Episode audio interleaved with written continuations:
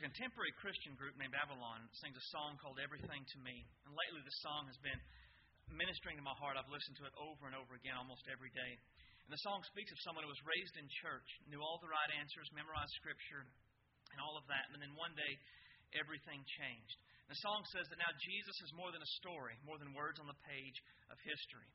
And I love that song because it could be the story of my life. I mean, I was raised in church, memorized Scripture. I I knew the story, in a way, I always, always believed the story. I mean, I, I can't remember a time where I ever didn't think that the Bible was true and that Jesus was God's Son, but it was, I believed it the same way I believed that Abraham Lincoln was president. It was something I knew about, but it had no real impact on my day to day life. I never really gave it a lot of thought on the fact that if someone were to ask, is it true, I would have said yes.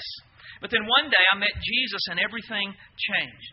Now I can say with certainty that Jesus is not a story that I know, but He's a person I love. Jesus is not a story I tell to others, He's a person I seek to introduce to others. And today, if you don't know Jesus, I want to do everything I can this morning to try to introduce you to Him. And I know that some that don't know Jesus, they have doubts. Doubts about Jesus, doubts about the Bible, doubts about the church, and, and I understand that, and I'm going to try to address some of those today. But I want to be upfront with you about what I'm doing here this morning. I'm not trying to entertain you. I'm not trying to tell you a snazzy story. Instead, I'm going to do my dead level best to introduce you to the person who means the most to me in the world and has changed my life completely. At the end of the service, I'm going to call upon you to turn from your sins and turn to Jesus.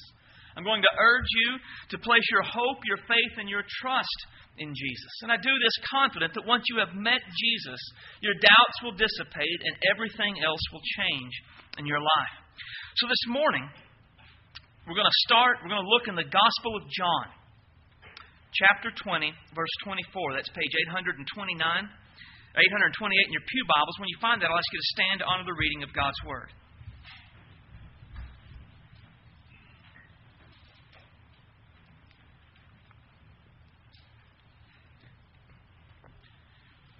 John 20 and 24.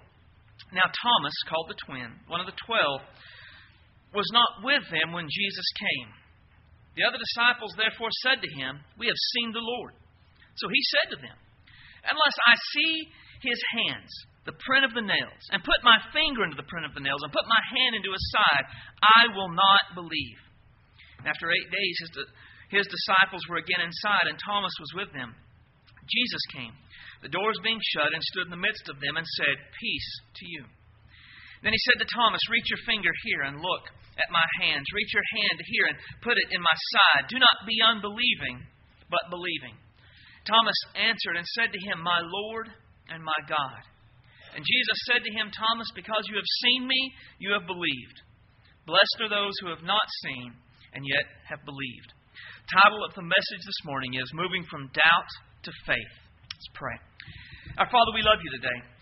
God, you are great and awesome and worthy of our praise and worthy of our, our, our, devotion. God, you are wonderful and awesome, and you have done so very much for us in our lives. We rejoice today at what this day represents.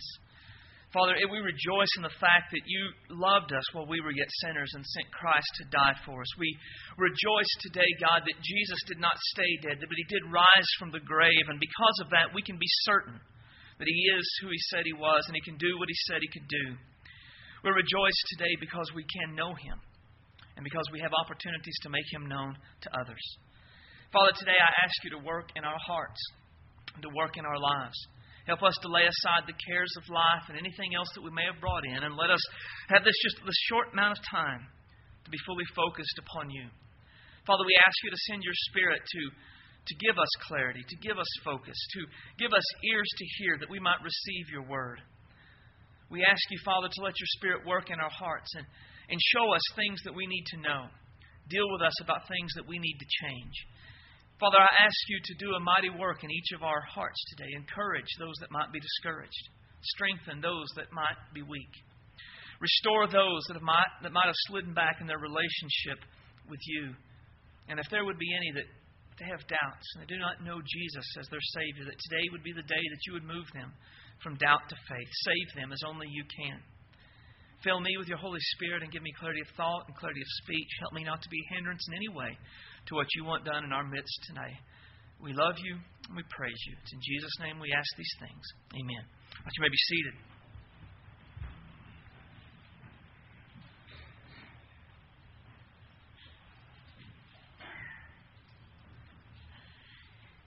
In the passage where we're studying this morning, it is Resurrection Sunday.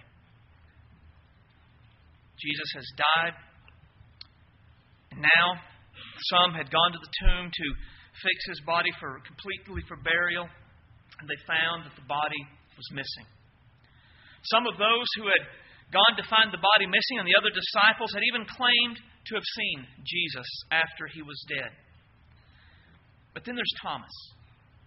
Thomas was not one to believe things quickly.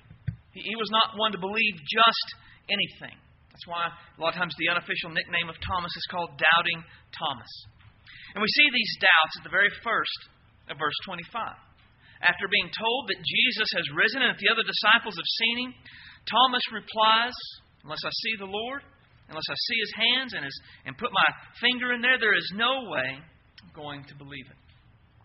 But the doubts that Thomas have at the start of this passage are not there when we get to the end at verse 28 when he cries out, My Lord and my God. And what had made the difference in Thomas was verse 27 when he met Jesus. So the main thing I want you to understand today is that meeting Jesus moves us from doubt to faith. Meeting Jesus moves us from doubt to faith. Now, how can we meet the risen Christ so that we can move from doubt to faith? And I want to show you four, four ways from this morning. Number one, be honest about my doubts. Be honest about my doubts. At times, Christians have, have shamed people who express their doubts about Christianity, and this, I believe, is wrong. People often have legitimate doubts, and when you preach a salvation that is by faith, well, doubts can be a major problem. When doubts are shamed, they'll be hidden. They'll become full blown unbelief, and many times they'll even become a, a bitter anger at the idea of Christianity.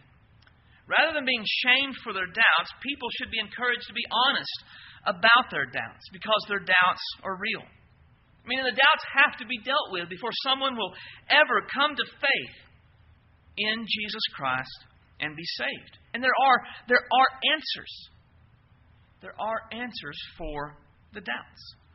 And there are probably several areas in which people wrestle with doubts. Things like creation, the inspiration, authority, and reliability of Scripture, sexuality, morality, and, and the church, just to name a few. And there are good answers associated with all of these issues, but those aren't the ones we're going to discuss today.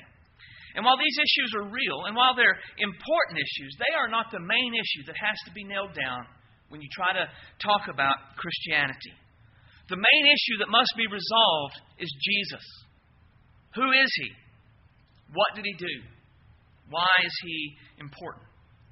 Uh, because there are few, very few, who deny the existence of a guy named Jesus. There are few who deny that he lived in roughly the times that the Bible describes.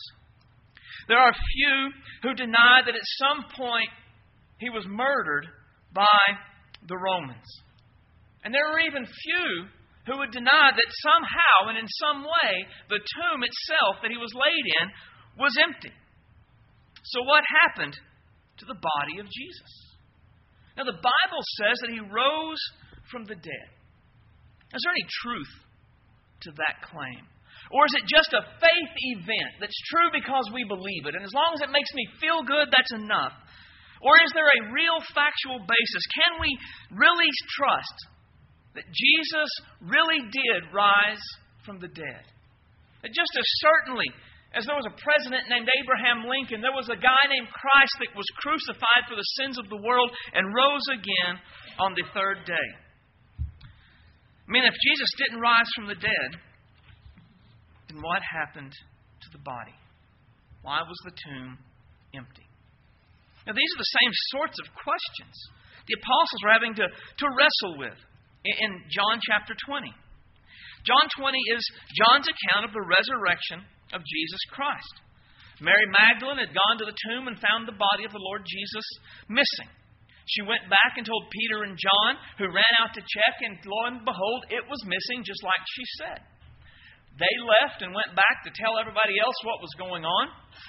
And Jesus appeared to her and told her to go tell them that he was indeed risen. And they were curious about it and wondering about it and gathered together, hiding from the Jews, when Jesus appeared in their midst and said, Here I am. I'm alive. So they rejoiced and they were excited and they were ready to serve Jesus, but they weren't all with him. Thomas, our dear doubting Thomas, was not there at the time. And so, in verse 24 and 25, the disciples tell Thomas, It's true. He is risen from the dead. We saw him. And Thomas simply dismisses it out of hand.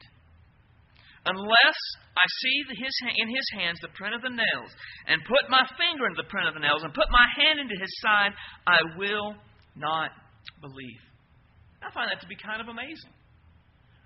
Because Thomas was an apostle. Thomas had been with Jesus for the last three and a half years or so. Thomas had seen Jesus heal lepers. Thomas had seen Jesus cause the lame to walk. Thomas had seen Jesus take a, just a, a little bit of food and multiply it to feed thousands and thousands of people. Thomas had seen Jesus cause the blind to see. Thomas had even seen Jesus raise other people that were dead back to life. And yet, Thomas did not believe that Jesus himself had risen. When told that Christ was risen from the dead and others had seen him, Thomas, who had, who had seen all of the miracles of Christ, said, No way. I'll believe it when I see him for myself. And there are a lot of people today in our society that are a lot like Thomas. When it comes to the resurrection of Jesus, the, the verdict of the vast majority of our world is just, I don't believe it. It's unrealistic, it's not possible, it's just not true. And so, being able to explain away the resurrection by natural means is a critical factor to disproving Christianity. For as I said, there are no real credible historians or investigators who would deny the existence of Christ. There are no real credible investigators or historians who deny the, the death of Christ. But the body, what happened to him after death, now that is the issue. So, what did happen? What are some natural explanations to what happened to the body of Jesus? Well, there's actually quite a few. One is he didn't really die.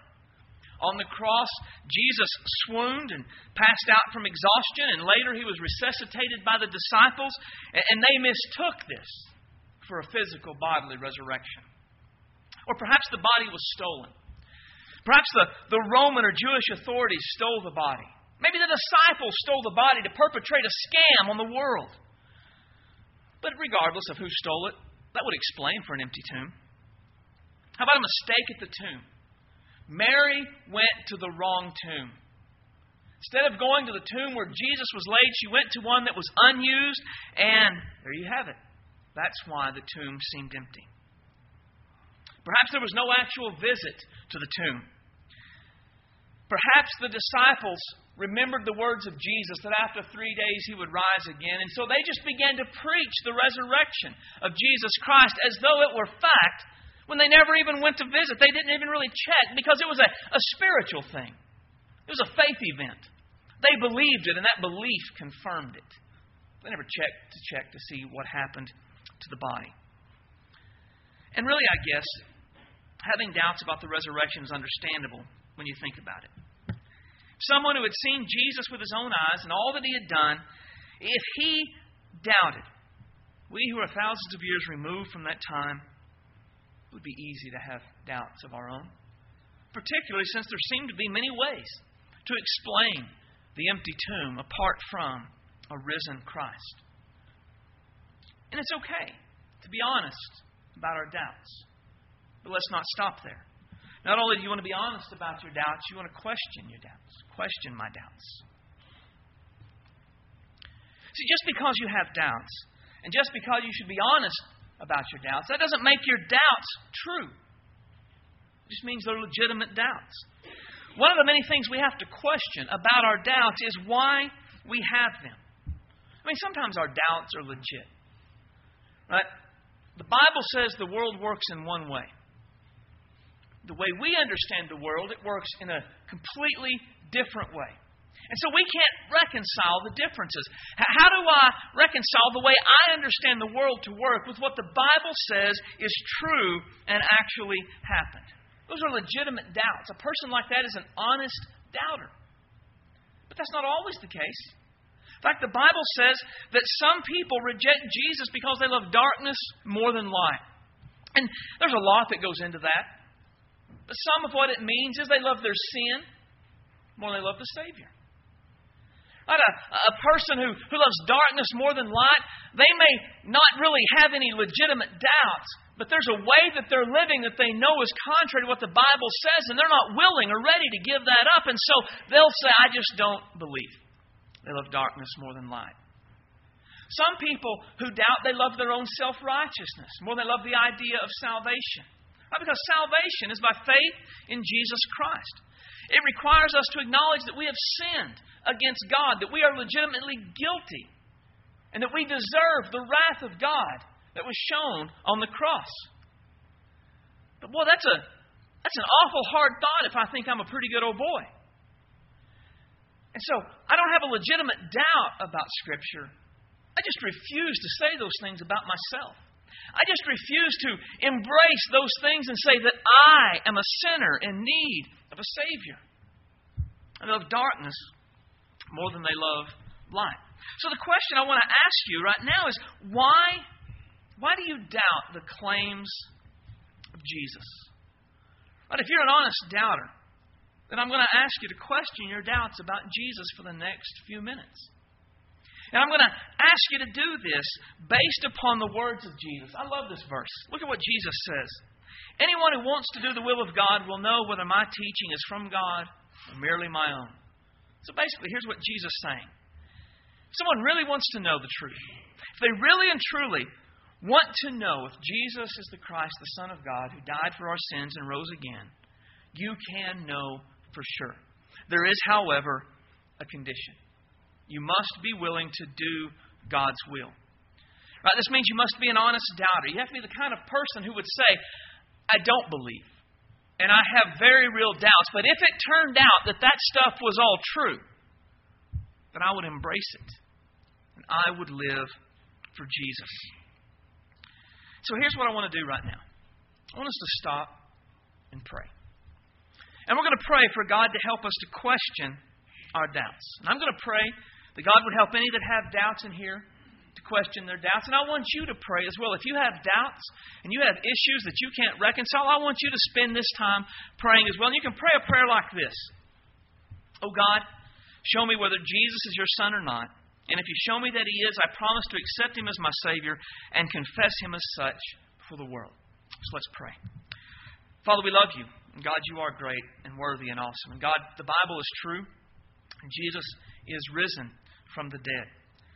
Father, in here today, there may well be some that have legitimate doubts. They have honest questions that they cannot reconcile. And right now, I ask you to work in their hearts, to work in their lives, to alleviate those doubts. I ask you to move them today from doubt to faith. I ask you to help them to see that the Bible is true. Help them to see that Jesus is your Son. Help them to see the salvation that's available through Him. And God, move them as you move them from doubt to faith. Bring them to the place where they would surrender to Christ. They would be saved, and everything would be changed because they knew Him. Father, we know that you're active in our world today. We know that every person in here is someone for whom Christ died and for someone that you want to save. And so today, work in each heart, work in each life. Let us all leave here firmly convinced that Jesus is the Christ, the Son of God, who died for the sins of the world and rose again on the third day, that He is our Lord and our God. Amen. Now let's check in on our doubting Thomas. We see in verse 26 it's about a little over a week after the resurrection. The disciples are again gathered together, locked up in a room, hiding. And Jesus once again appears in the midst of them and says, Peace to you. Now imagine that was a shock to Thomas, who had just denied about eight days earlier that Jesus had risen from the dead. But what Jesus does next, I think, is great and probably was a shock as well. Look at what he says Reach your finger in here and look at my hands. Reach your hand here and put it into my side. Do not be unbelieving, but believing. You know what, you know what Jesus did there? He extended to Thomas the offer of investigation. Thomas, here I am. Do whatever you need to do. Check it out. Be sure, Thomas. Because I really am risen from the dead. It really is me. He, he gave him the offer to come and check it out. Now, the offer to investigate whether or not the resurrection is true has always been there. Right? Look at Matthew's account of the resurrection. And behold, there was a great earthquake, for an angel of the Lord descended from heaven and came and rolled back the stone of the door and sat on it. And then when women came, he said, He is not here, for he is risen, as he said, Come see the place where the Lord lay. Now, in the passage we just looked at, in verse 26 and in other verses, Jesus just appeared in the middle of a room. He didn't walk through the door, he didn't open it up and go through, he just appeared. So the angels, they didn't roll the stone away to let Jesus out. That's not what happened. They rolled the stone away to let others come in. They rolled the stone away so that others could come in and look around, and they offered themselves, Come and see. Come and look. Come and look and see where he was, and see for yourself that the tomb is empty and that the Savior has risen. The offer to investigate the claim of the resurrection is there for us as well.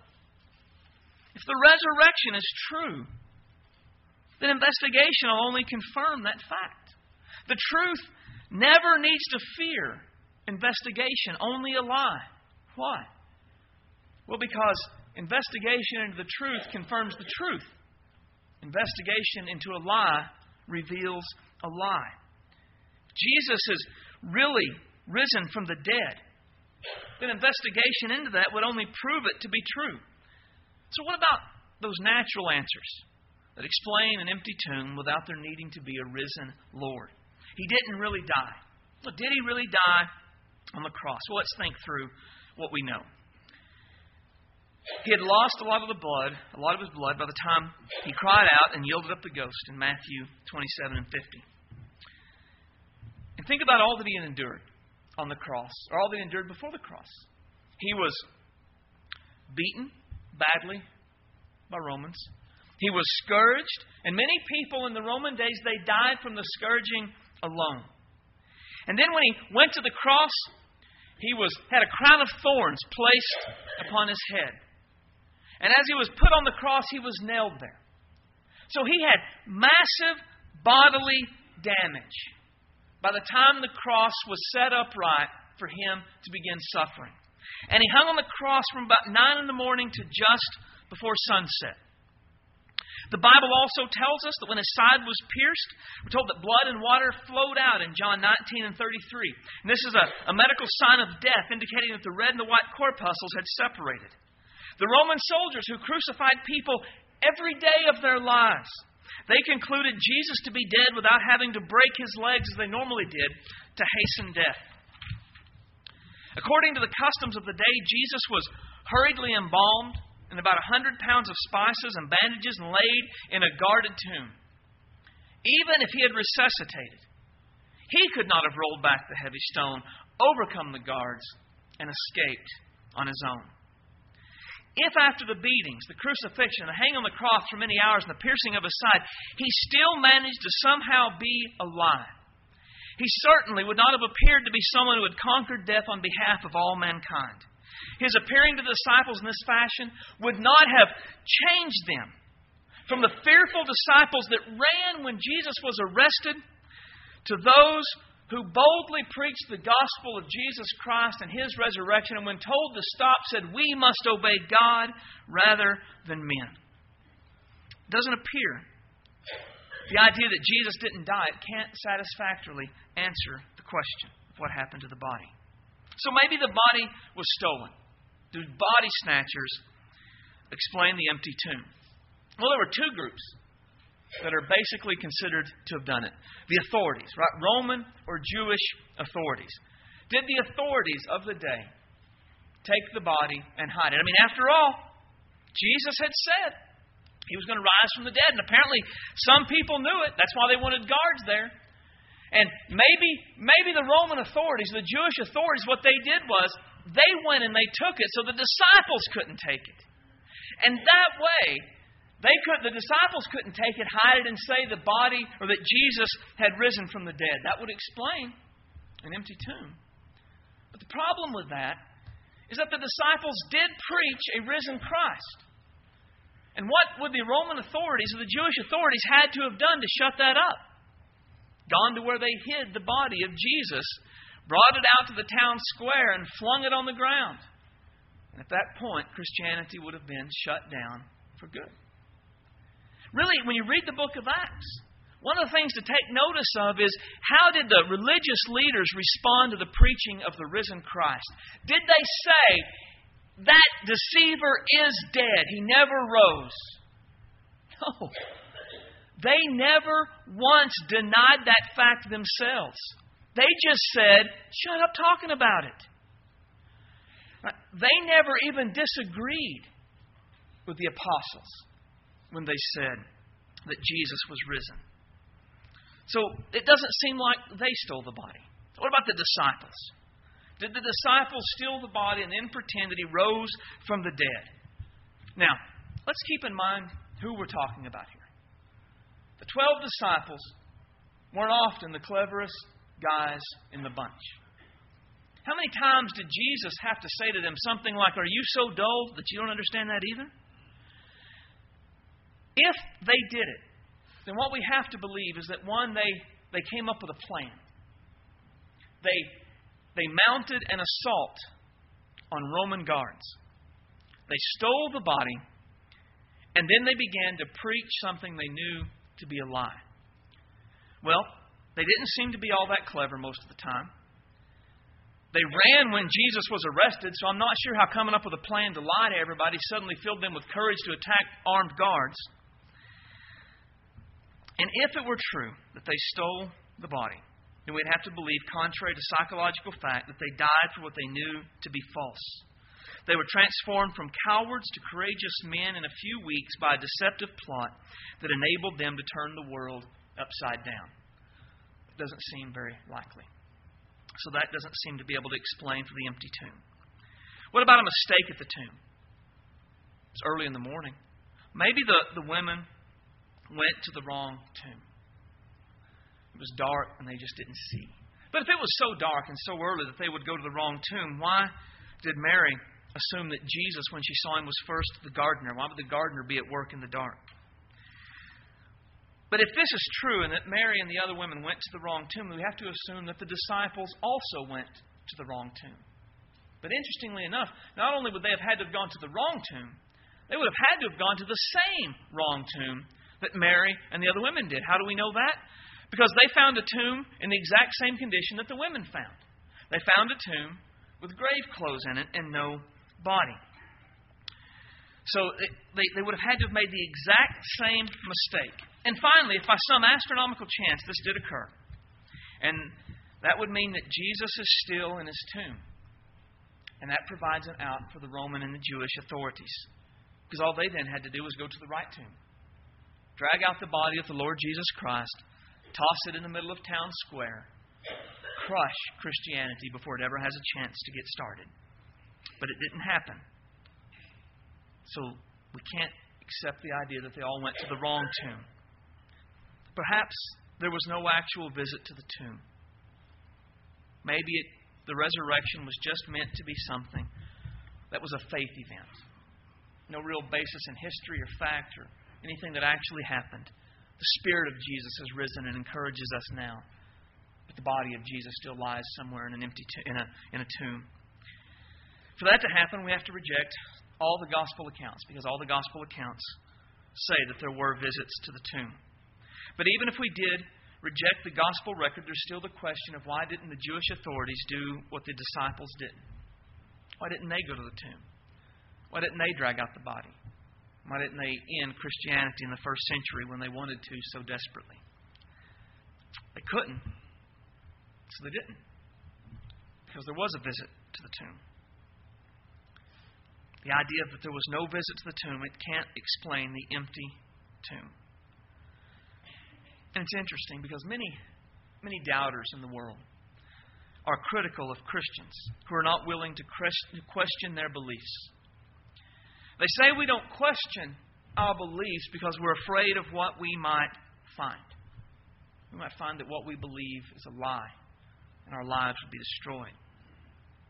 But I contend that many doubters are scared to question their doubts for the exact same reason. They're afraid of what they will find as they begin to explore. Because Jesus is real. And He really did die on the cross for our sins, and He really did rise from the dead. And, and meeting Jesus, understanding these facts, tends to destroy doubts. There are more than one skeptic who set out to destroy Christianity by seeking to disprove the resurrection of Christ, who at the end concluded Jesus Christ is the Son of God, the Savior of the world. You could read The Case for Christ by Lee Strobel. That's exactly what he was an atheist, an investigative reporter, was married to a Christian that he wanted to shut up and make her quit inviting him to church. And so he was going to investigate, just like he did other things, prove the resurrection was false, destroy her faith, and go on with their happy marriage without Jesus. He is now an apologist for Christianity. He has been on staff at several churches in the country and is a very, very prolific writer encouraging the truth of Christianity. Jesus messed up his plans because when he investigated the truth, he found Christ. question your doubts. Be honest with them. They're there. But don't just assume they're true. Question them. Why do you have them? What did happen to the body of Jesus? Thirdly, respond to Jesus in faith. See, it's going to eventually, it's always going to take time. It's going to come to the place where we have to have faith. Faith is always a part of it. And the reason that I've focused on doubts about the resurrection is because that's the key to it all. To paraphrase C.S. Lewis, if Jesus Christ did not die on the cross for our sins, and he did not rise from the dead, then he is of no importance whatsoever. If, on the other hand, Jesus Christ, Jesus Christ did die on the cross for our sins, and he did rise from the dead, then he is the most important person that has ever walked the face of the earth. He is of supreme importance in our life. The only thing Jesus cannot legitimately be is moderately important.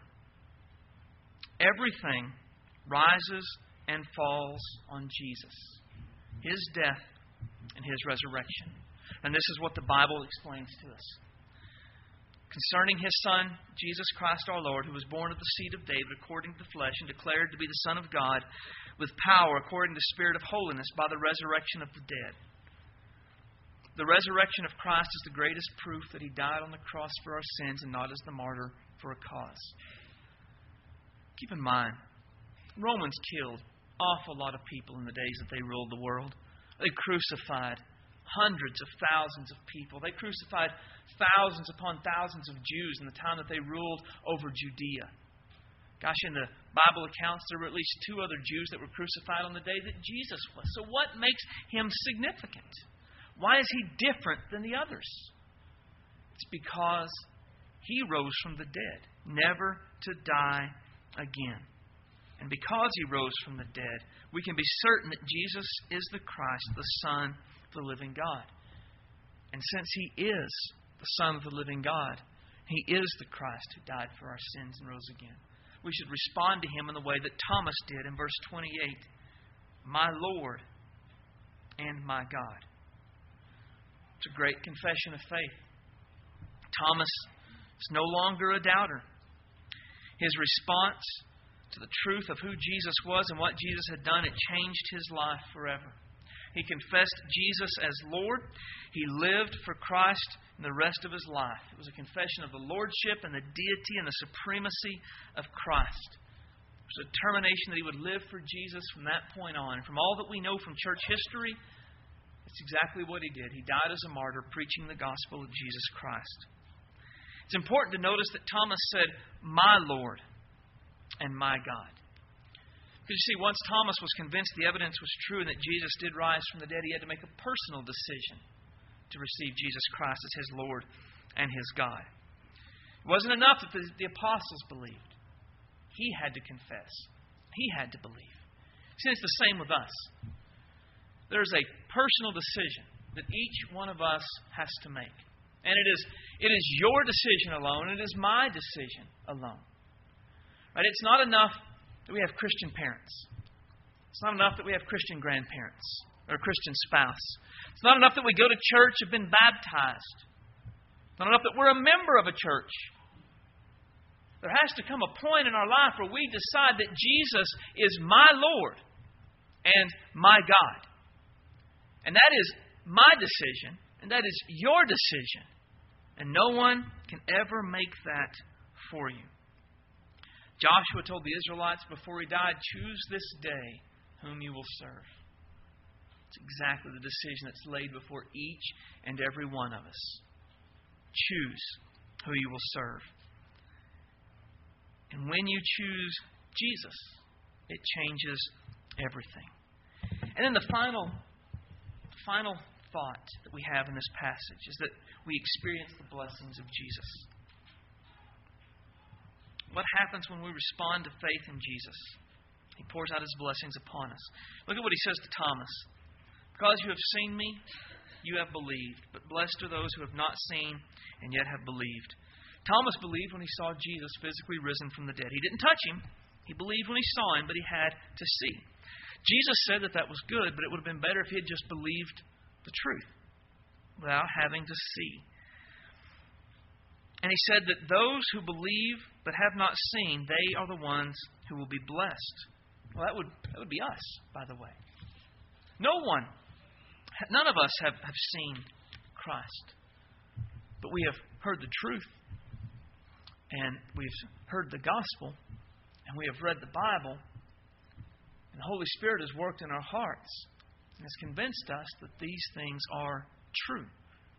And those who believe in Jesus are blessed. What are the blessings we receive? Let me just give you a few. My sins are forgiven. There is now, therefore, no condemnation to those who are in Christ Jesus, who walk, who do not walk according to the flesh, but according to the Spirit. I would love to take a lot of time to talk about that, but I just want you to focus on the idea of no condemnation. The believer in Jesus Christ will never be judged as a sinner The believer in Jesus Christ is saved from the second death. The believer in Jesus Christ will never face the wrath of God. There is no condemnation, no matter our past, no matter our present, no matter anything. We are, our sins are forgiven. Freedom from slavery to sin. Therefore, dear brothers and sisters, you have no obligation to do what your sinful nature urges you to do. You know, many times we really try to make changes in our lives. We want to turn over a new leaf and fix issues that are going on in our life, and we just don't seem to be able to make it happen. The reason we can't change is because we're not able. Our sinful nature is stronger than we are naturally. We give into it, we follow it, and no matter what we do or how much we change on the outside, we can't change anything on the inside that frees us from this. Jesus, however, is able to do for us what we cannot do for ourselves. He gives us a new nature, He gives us His Holy Spirit, and we then have no obligation, no responsibility, and we can always resist our sinful nature. He gives us a hope that is greater than any suffering. Paul writes, For I consider the suffering of this present time are not worthy to be compared with the glory shall be revealed in us. What I like about this is that Paul wrote it. Right? Because Paul wasn't a guy that sat in an ivory tower and wrote down to the people in the trenches and said, Hey, it'll be okay. You got a big hope, buddy. You'll make it through. Paul, who wrote and said that the sufferings can't be compared to the glory, it's the same Paul that was shipwrecked, bitten by a snake, beaten multiple times, stoned, cast out of the city, lost his friends, lost his reputation, lost his family. Paul's life after coming to Christ was so very difficult. But why did Paul keep going and not back down or shut up? Because the glory of the next life was greater than the suffering of this life. God adopts me as his child. If you do not receive the spirit of bondage again to fear, but you have received the spirit of adoption by whom we cry, Abba, Father. The Spirit Himself bears witness with our spirit that we are the children of God, and if children, then heirs, heirs of God, and joint heirs with Christ. If indeed we suffer with Him, may also be glorified together. Now, He adopts us and He makes us His own, changes everything about us, but the thing I want to point out is that the Spirit Himself bears witness with our spirit that we are the children of God. See, one of the, the blessings that Jesus pours out on us is a certainty of our salvation. Right, the believer in Jesus Christ that has embraced Him and holding on to Him fully, they know what will happen when this life's over. They might not have all the answers and know all the be able to answer all the questions, but they know where they're going. They know that they're saved. There is no, no fear in death, as the song said.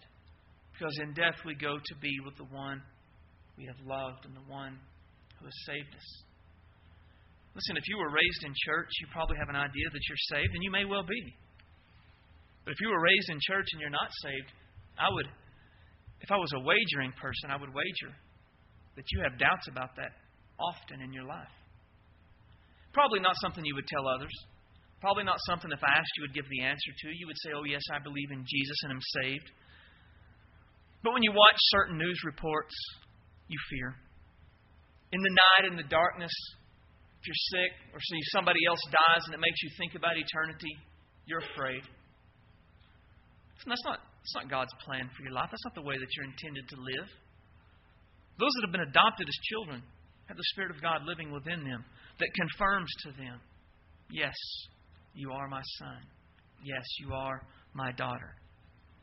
My friend, if you are fearful about your salvation. That doesn't necessarily mean you're lost, but it does mean something is not as it should be.